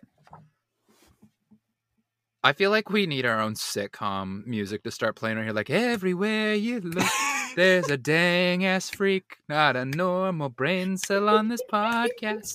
Nope. Your Do Honor, you know, they were do all you know strange. Herrerasaurus might not be like an actual theropod anymore? It might be a pseudo-theropod. No way. They, they, they're, they're saying shit, Dallas. They're saying shit about Herrerasaurus. This is like when they shrunk the dunk. This this is when they shrunk the dunk and when they nerfed Spinosaurus. Why can't scientists just leave well enough alone? Listen, we've peaked with science, and now it's just going downhill. I just saw the liberal tr- media's agenda. I just saw the trailer for Steven Spielberg's knockoff um, Prehistoric Planet, and they had beautiful Dunkleosteus that were not shrunk. And I was like, that has got to suck. Oh, Because they absolutely did all of that work before this paper just came out. And now all the nerds Yeah. will be like, Well, you see, actually, Dunkleosteus it looked more like an awful little goldfish. sweaty nerds being like, we can always make YouTube videos about this. It's gonna be great. oh, what about Listen, the chicken passport? until until they make a time machine to prove to me that the dunk was shrunk. It wasn't. Your Honor, this has moss It's- chops written all over You it. cannot Moss Chopsify, the only thing that Ohio has. You cannot do that to us. You cannot say the only thing you're known for is a big goldfish. Fuck you. Oh, family podcast. You can, take that. I like that we held it until we got into the Dunkleosteus Then-. Got into really serious shit for a second. I, I forgot where I was. Your Honor, I blacked out. They brought up Shrunken the Dunk, and I okay? honestly, my eyes crossed and I saw red. I've never been more mad at something becoming spherical. Lexi, I'm gonna send you pictures of the shrunk dunk after, and you're gonna understand. Alexis is gonna go, damn girl, that's crazy, and not think about it a single time again. That's I'm just okay. over here thinking about Boeing 747s. Okay, leave me alone. Lexi's like, what if they shrunk a Boeing 40, 747? Dude, have you What would that seen be those like? Things? Huge. They're not gonna. They're not shrinking one of those bitches. I'll tell you that now. You say that now, but you the scientists don't they don't know when to stop. Fair. They don't know when oh. to leave well enough alone. What were we talking about? Erica Henderson. Oh yeah. I, I loved her dinosaurs. her. I also love the little note where it's like, hey, let's just pretend that evolution kept happening and that's why some of these don't have feathers. Let's be cool about it. I thought that was neat. We can stop being annoying for five seconds. I loved the Canadian superhero action figures that were Mountie Yes. Adventure Iron Man. I also love Canada sometimes too, Captain America. Maple Syrup Harvest Black Widow with sap boiling action. The Maple Tree Forever Groot with maple leaves. pal Actus, the friendly Canadian Galactus, the It's Cold, That's All I Know About Canada, Iceman, and Wolverine. Not a dream, not a hoax, not an imaginary story. This character is actually Canadian. and then I like Squirrel Girl going, hmm, and then slamming money on the table. I think my favorite books. Hmm. Money my on the favorite table. part about that gag is not even Canadians remembered that Alpha Flight was a thing. they said, "Fuck, we're taking all the um the, the knockoffs instead." Thank you. Um, so good. I actually secretly there are a few like love letter issues in this, right? There's clearly the love letter to Erica Henderson, issue 31. yeah, But then there's the there's an arc in Canada that is big like We Love Canada, but the Robert Frost poem about snow in the forest with Mhm. Derek Charm up in Canada was such a like Ryan North loves where he's from. Like this book can't help but exude love for everyone and everything in it at all times. Like we've been joking about dinosaurs and everything, but like the Savage Land, you could tell Ryan North loved dinosaurs. Every time Mhm. computer science comes up, you can tell Ryan North loves computer science.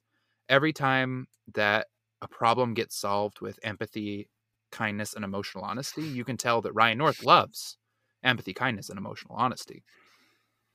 Like it just he's bursting. He he is also proof against this like fascistic BS that like smart people lose empathy. That like they were smart enough to make the hard, mean choice. Like Ryan North is the smartest writer I think I've ever read. And he is infinitely kind in all of his work. And all of his characters are wicked smart, bro. And none of them have to like make hard choices because they're so smart. And like, I love those kind of books too, but man, does this book spit in their face. So what you're saying is we need Squirrel Girl on the Illuminati. Holy shit. They wouldn't have even had, she would have They talked would've down an so much incursion. shit done. She would have talked down the Black Order. Mhm. Whatever those freaky priests are that Doctor Strange has to go and fight, Mhm. she would have talked him down. Mhm. Her and Black would've Swan would have gone on a swan boat through Central Park Lake. Just picture walking up to the, the, the black priest being like, Oh, you got words? I got a word for you. Friendship. Let's talk. Kick butts, eat nuts. That's- Eat fries and compromise. Heck yeah, Tippy. I love that. Heck yeah, TP. ah, absolutely the best. Should we move on to listener questions? I Oh, think yeah, we I forgot should. had those. Let's see. If you're still wants to go here, listener, good. This has been one of our best episodes. Yeah. It's true. I can read the first one. Yes.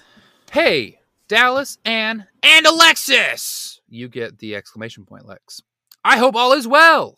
This question is unrelated to this week's book, but I have really wanted to get into more long running indie or standalone comics. I recently read Invincible and Preacher. You know what?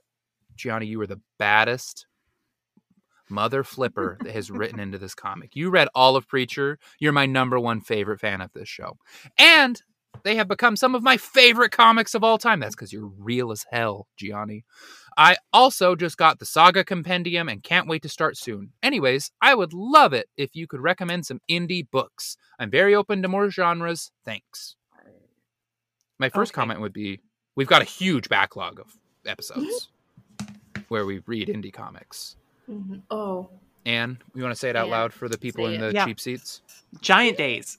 Please read Giant Days. Um, the library editions just came in. They look beautiful. Um, check out that full series. You will not regret a single second of it. It will. It will definitely change your life. Um, if I know you're open to more genres, but if you like Invincible, you should check out the book Irredeemable by Mark Waid, and I believe it's Peter Strauss or Peter Krause. I don't remember his last name, but it's a it's a fantastic run and one of the only good Superman gone bad stories you'll ever read, where every single issue leaves you with your mouth agape and you're like, oh my god, how can this get worse? And then Mark Waid's like, oh, it can. It can get so much worse. every single second it gets worse and you're just like at the edge of your seat the whole time it's fantastic please please check it out um ed brubaker stuff i've been getting into a lot lately um fatale i'm it's killing it i'm loving it every second it's yeah there's When so many you- great indies When you finally read Reckless, I will know peace. I will know peace. i'll make sure it's the last one i touch Thank you. Thank you for that. i got you We have an Ed Brubaker book coming in September instead of the Spider Man that I shouted out. So good on us because we got a cool guest for that episode. We'll get that figured out off air though. Alexis, indie books that we've covered, non superhero books that you love. What are they? Um, one that I actually recently gave to a friend, um, courtesy of these two lovelies giving it to me. Oh, Anne has the claw clip in my in her hair that I gave her for Christmas. Sorry, I just noticed that. um, I recently gave Always Never to a friend for her birthday, and she read it and loved it. So that's a goodie one. That is fantastic. Oh, I thought you would say Bone, which is one of my well, favorites. I mean, I would get in there. Goodness, Lexi- I had to give you guys some bones first. Go. I'm so glad you brought that up because for my birthday we went to a comic shop. Um, Arcadian Comics and Games in Newport, Kentucky, by the way. Fantastic, fantastic, kind people. They gave me some free stuff for my birthday. I love you guys so much. You were incredible. Um, one of the books I picked up there, I picked up Always Never, and I looked at the group of friends I was with, and I said, I don't care which one of you, but one of you is walking out of here with this book. And I just Mhm. It's a good like Kobe'd it into the crowd, and I'm like, fight amongst yourselves. Someone's taking that home. And someone took it home with them. So it was great. I would also say if you are a big fan of Garth Ennis's Preacher, um, not strictly an indie book, but his run on Hellblazer is phenomenal and very in line with Preacher. And then also, just below this in the feed is, or above it, however your feed loads, last episode is an interview with Si Spurrier with Evan. And in that, they talk about Coda and Step by Bloody Step two of Si's collaborations with Matías Bergara that are awesome if you love fantasy. Um, I would highly recommend Coda. Give it two volumes because volume one sets up the world, and then the last issue is the inciting incident that sets up the rest of the series, and then it gets really good. So give it two volumes. Ooh, I got some rapid fire ones. Okay, and then we're gonna move on. Okay, The Pretty Deadly. Check that out. Um, coming out right now, The Hunger and the Dusk, The Cull, and um, ooh, what's The Black Cloak? That's the other one. Okay, those are my rapid fire ones. Ba boom. Alexis, any last one before we move on? No. Sorry, I was reading the next. she question. said, "Nope, I'm frozen." And do you want to read the second question? Yes, this next one comes from April. Was wondering what was your favorite rodent, small an- what your favorite rodent or small animal is. Best wishes. Also, is this series Omni worth getting as a relative newcomer to Marvel Comics? Hell yes! Hell I- yes! I have it on my shoulder. Listen, for bang for your buck, terrible by the way. 1.03 War and Pieces, 700 times more expensive. But comics, you have to pay for the artist. And this is a honker that you will actually get so much time out of. Like this will Mhm. take you longer to read than almost anything else of comparable size in a good way. It's. It is perfection, baby. I will always recommend Omnis as great coffee table books, and this is going to be like the perfect one you're never going to want to put away. So, Listen, this and Immortal Hulk are roughly the same size and sit next to each other in my haphazard way of storing comics. And I can't think of a better boom bam combination of Marvel comic books, frankly. that's um definitely a little bit of um night and day. That's something. Listen, inside of you there are two wolves. One is very sad and green, and one is very happy and furry. Um, favorite rodent, small animal. Um, I'm partial to ferrets. I like ferrets. CC. Fur CC. snakes. Fur snakes. They're actually hang rat it. limos. Thank you. Thank you, thank you. Someone who understands class. They have class. That's why they Yeah. shit in my corner. Love that. Love her. I am especially fond of the small rodent named a potgut. Dallas has quite a few funny stories of himself with said little small rodent in the mountains of Utah. Those ones are especially fun to chase around. They're fun little guys. My number one, not a rodent, but small animal, but boom, raccoons. I am number Ooh. one raccoon fan. Oh, Alexis yeah. gets this. Alexis sends me raccoon memes all the time. The people who love me know and send me raccoon memes. There are very few days that go by in my life that I'm not sent a raccoon a few times. And it rules. animal. I love them so much. And like, I'm not usually this way. There are a couple things I love in this world comic books, glizzies, and raccoons. If those three things are coming up, I'm talking about them, baby. Raccoons. Mhm. Raccoons. Love Thank you. that. They're very funny little critters. Lexi, do you want to read the next question? Yes. Okay. Next from Glenn. Yes, from Glenn. Um, says, "Hey nuts." There's, there's only two of those on this podcast. Toodle-dee and toodle-dum. Number one. And I've got both of them. okay, that's not what I was going with that, but thank you. Number one. I one. thought it. Bada boom. How'd you know their names was Tweedledee and Tweedledum?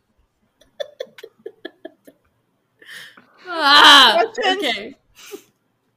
Who should play Squirrel Girl in live action? And number two, do you think Squirrel Girl and Kronk from Emperor's New Groove are besties?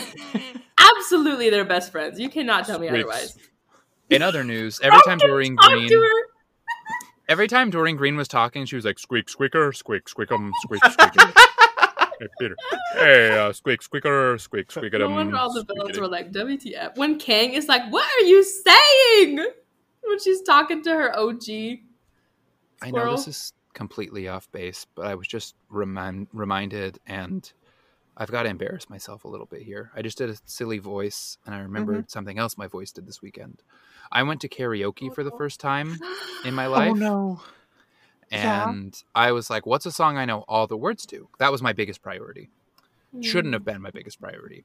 I picked none other than Billy Joel's Piano Man because I know all the words to that. Oh no. I didn't realize how high some of the notes in Piano mm-hmm. Man were. Mm-hmm.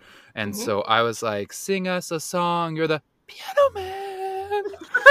and eh, my voice cracked every time. Every time I had to sing the first two lines of the chorus, which three times, my voice cracked and hurt dog ears. and I just had to power on through because I was loving my wife who wanted to do karaoke. And then for the rest of the weekend, my friends would just look at me and go, Piano Man. As they should. As Oh, they you should. gotta, you gotta switch that falsetto. I- you gotta. Gotta sing through your nose, bitch.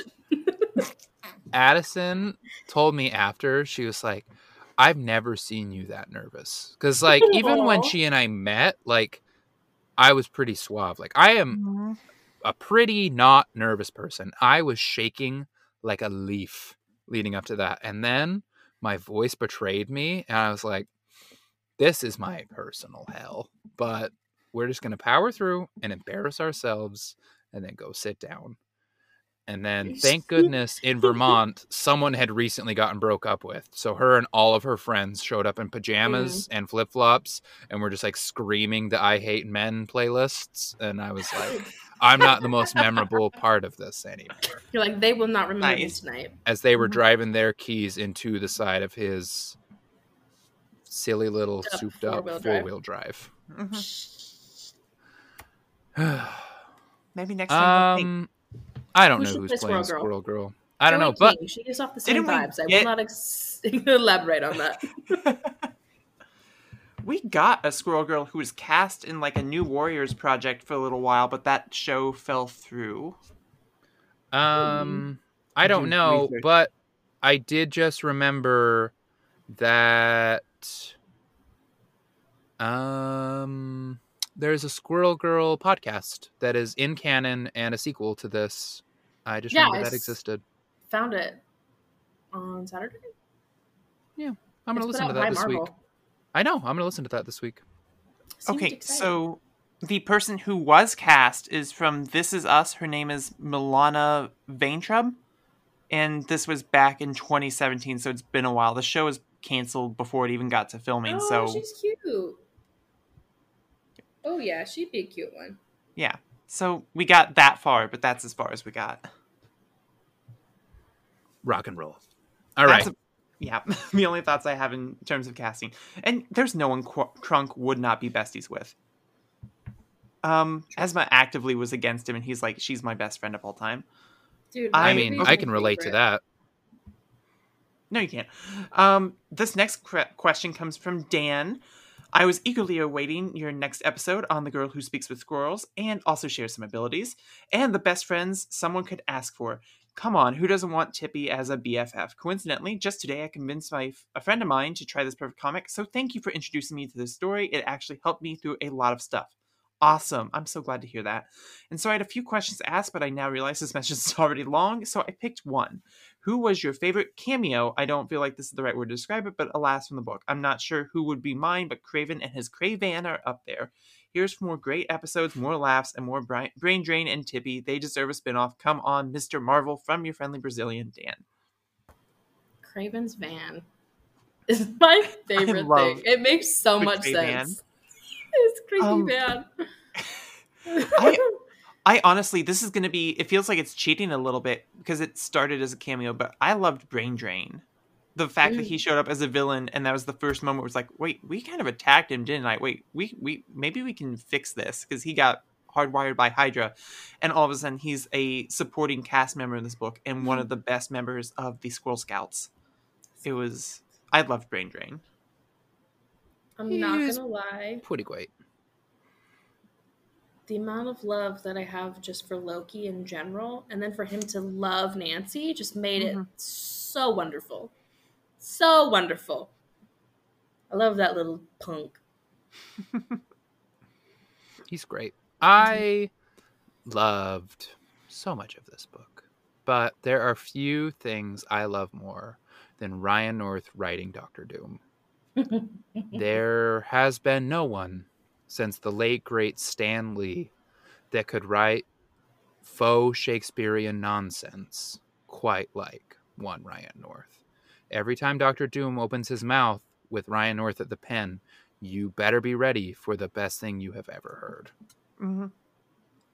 Oh my god. For I am Doom. Also, this reminded me of a little bit that I wanted to do earlier in the episode, but I didn't do it, and so here it goes. You telling me there's a Goyle what talks with squoils? that is all. Next question. Oh, that, That was, was- good. That was per- the next question is yours actually because I believe you were next. Hi, collective. Excited you're coming back to all of the unbeatable G- Squoil Goyle so soon. A comic run I've been reading regularly on my commute. I hope you're not driving there. You fueled a lot of my suggested reading this year, so it's nice to see you guys catch up with me for once. I jest. On to my questions. Did you get a gay vibe from Nancy and Doreen? I always felt like there was a romance so so, but they always seemed like at any moment they could get together, especially when they got old together. Do you think there's any villain from the Marvel Universe who Squoyle Goyle shouldn't have fought again, should have fought against, but didn't? I enjoyed North and Henderson's villains, the features of Doom, Kraven, and Dino Ultron, but was wondering if you felt there was an antagonist who would be a natural addition to SG's own mythos. Until Lexi is given the power cosmic and destroys Dallas, and Anne becomes the lesbian celestial. Make mine. Comics Collective, I guess. All the best, Sabrina. How are you saying that voice? I'm sorry, That- Sabrina, but That whole time, I'm just like, the moment he says Sabrina, I'm gonna lose my fucking mind. Well, first off, thanks for destroying me, Sabrina. after that voice, it's only fair. So what? Hey, What do we impressive. think? Do we think Okay. that Goyle, what talks with squoils, is a lesbian? I for sure wanted them to be when they got was- old, but that's the Mhm. only time it made sense. Yeah, There were like there was two a times. moment. Yeah, I was like, Are you kiss. are you thinking about the same moment I was, where it's I- like they asked Nancy if she was like jealous or something, or I I just thought in like issue there were a couple times that it was like they're old ladies together that like they had big they were roommate vibes. Every time they were Yeah. old, I was Oh. like Yeah, there was two LGTV times that they were old. When Nancy was like making her breakfast in like futuristic time. Mhm. Doreen Sus. changed the whole timeline to bring Nancy back to her. Like, I'm sorry, they're lesbians. Your Honor, they're lesbians. Okay. But also, I don't know if I want that or if I actually just love that they are platonic friends. That's what I'm struggling with because I was like, I loved the old lady vibe of them being hey, cute, but platonic friends can live together and cook breakfast together and fuck each other. It's just that's oop, that's fine. Hey, hey, there it hey, is. hey, they're lesbians. They don't do that. Oh yeah, okay, sorry, Let's be my bad. honest. Um, heroes don't do that. Um, and do you think there's any villain from the Marvel universe who should have fought her? I think. Listen, if you're gonna bring back Doom to relive his humiliation, we should have got Thanos back at least once. yeah. Beat I his ass forgot. again. When did she defeat Thanos? I forgot. It's a long. It was a long time ago. I'm I'm googling. Like before this the- run? Oh yeah, long before this run. Yeah. Like back when she still had the um raccoon eyes going on. Oh, she had a Rakakunis. Man, she rules. I think she should have beat up Deadpool just once. That would have been fun. That's all. Ooh, or maybe it wasn't that long ago. This art look looks like it came from the the 2000s. Yeah, no, there's just a picture of Thanos standing KO'd, and the Watcher's like, "How the how, what? How did you do that?" And she's like, "It's okay. Um, me and Tippy Toe got it. So, um, yeah, they just they just managed. They just handled it They're built different, Your Honor. exactly. hmm Thank you, Sabrina. Yes, thank you. Lexi, final Me? question. On the last one? All right. Good evening, squirrel girls and chipmunk hunk. Here are my questions for the week. The discussion of dinosaurs in squirrel. You shouldn't have said that No. about Dallas. Now he's gonna. Now he's on one. He's gonna change his whole personality now. Okay, the discussion up, of dinosaurs in squirrel girls How you has doing, led Ed? to some unbelievable gatekeeping. Help. You trying um, to go get a bacon, egg, and cheese, Ed? Y- Perhaps go for a nice long walk through Dallas. the park, Ed? Hold on, you're about to it. It's about to go downhill really quickly. Wait just a second, Ed. I've been informed I should hold off on this. Yeah, Lexi, read it. Okay, the discussion of dinosaurs in Squirrel Girl has led to some unbelievable gatekeeping. I am not allowed to question why my favorite dinosaurs, the Moschops, aren't in Squirrel Girl. I'm and gonna Glenn wasn't allowed to enjoy his favorite real dinosaur, the Indominus Rex. What should I do about this tragedy? Get Dallas the fuck triggered. over it. I'm gonna That's what lose you do. my marbles, Ed. First and foremost, how Mhm. dare you? Yep. Give it to him. Second, Tell him. you ever met a sock full of nickels, Ed? Because you're about to. A stock full of nickels. That's what I call Moschops. This is what his fucking face looks like. Your your skull's about to look as lumpy as Moschops, if you know what I mean. I got this little bad boy I call the Happy Slapper, and you're done for.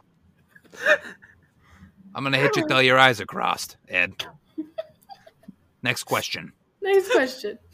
Uh, I recently started reading and totally didn't stop three chapters in because I got distracted. Gaslit Nation and in whoa, that's a Infotainment. Come on, keep up. oh infotainment. Sorry, my brain went all fuzzy. Uh, infotainment graphic novel about fascism, very similar to Ryan North's books, uh, but doesn't have that charm he gives from Squirrel Girl and the rest of his books. What is it about Ryan North that makes his work so charming? Uh, Erica Henderson. That's what it is. Yeah. mhm, Surprise. He's just, he's just a nerd with wit. Although he's just he, he writes funny. very nice. Very nice in his words. He's just, very like- nice. The finest words. The best. Nice words. I mean, it's like, how do you explain someone who is funny? You know what I mean? Like, ultimately, he is funny. And it's a talent. He has a talent for being funny. Mm-hmm. Yeah. and every single footnote rules in all of his Oh. books, not just this. Zingers. Oh yeah. Both of his nonfiction books have copious footnotes that are fantastic every single time. I've never been more delighted to see asterisks in my entire life. You're like, oh, it's gonna be good. I'm like, oh, and then I get down there and I'm like, oh, and then I go back to where I was because that's how footnotes work. Funny. All right, question number Thank three. Thank you. Alexa Question goes, number three. bunny, Funny. period. Shut the fuck up. Bunny, Mm, charming got a real- anecdote. I've got a piss. Got a real I, if I comedian keep here, my you know. mic unmuted for too long, my my tippy tappy over here might get a little bit mouthy. Funny. I've got some 747s to think about. Let's get let's get through this real quick. Got to think about some planes. Number three, Squirrel Girl is an immensely different and upbeat book than usual Marvel books, which, as a result, read, led to an omnibus that has more issues than a decent amount of the New 52. What's another unique and upbeat big book that's different from the usual affair? Also, you can't say Gwenpool. That's rude because that was my answer. Yeah, you're gatekeeping, Ed. Hmm. Yeah, what was that about these dinosaurs I don't know exist? Hmm. They're not din- Don't don't don't don't They're not disrespect real? dinosaurs. Is that the They're gag? not- no, they're not dinosaurs. I'm sorry. They're a I mistake. don't know anything about They're- if you look up the taxonomy, the taxonomy of the Moschops, it's just under a phylum that says a mistake. wrong. That's it. It just says wrong. God's rough draft. Oh, funny. An it's got giant gaps between its teeth. It looks like it's from Missouri. If you've ever been like, what would a dinosaur from Missouri look like? Looks moss like chops. a southern toddler. Look up moss Yeah, no, that's it. Look up Moschops right now and tell me that's not a dinosaur with a mullet. Okay. Um, okay. I'll another- dinosaur. that dinosaur voted for Donald Trump. Anyway, You want another unique Big Two book? Make sure you check out Nextwave. Um, yeah, that's that's the first big one that comes to mind. There's oh, there's a DC one I was just thinking. Um, Jimmy Olsen. oh yes, great Yeah. pull, great you. pull. Alexis is still trying to breathe um, because I'm so funny and handsome. Shut up. I've had to deal with you for 23 years. Those first three years hit so hard. for you, maybe. when Alexis when Alexis was still in heaven and I was just down here party rocking, that ruled.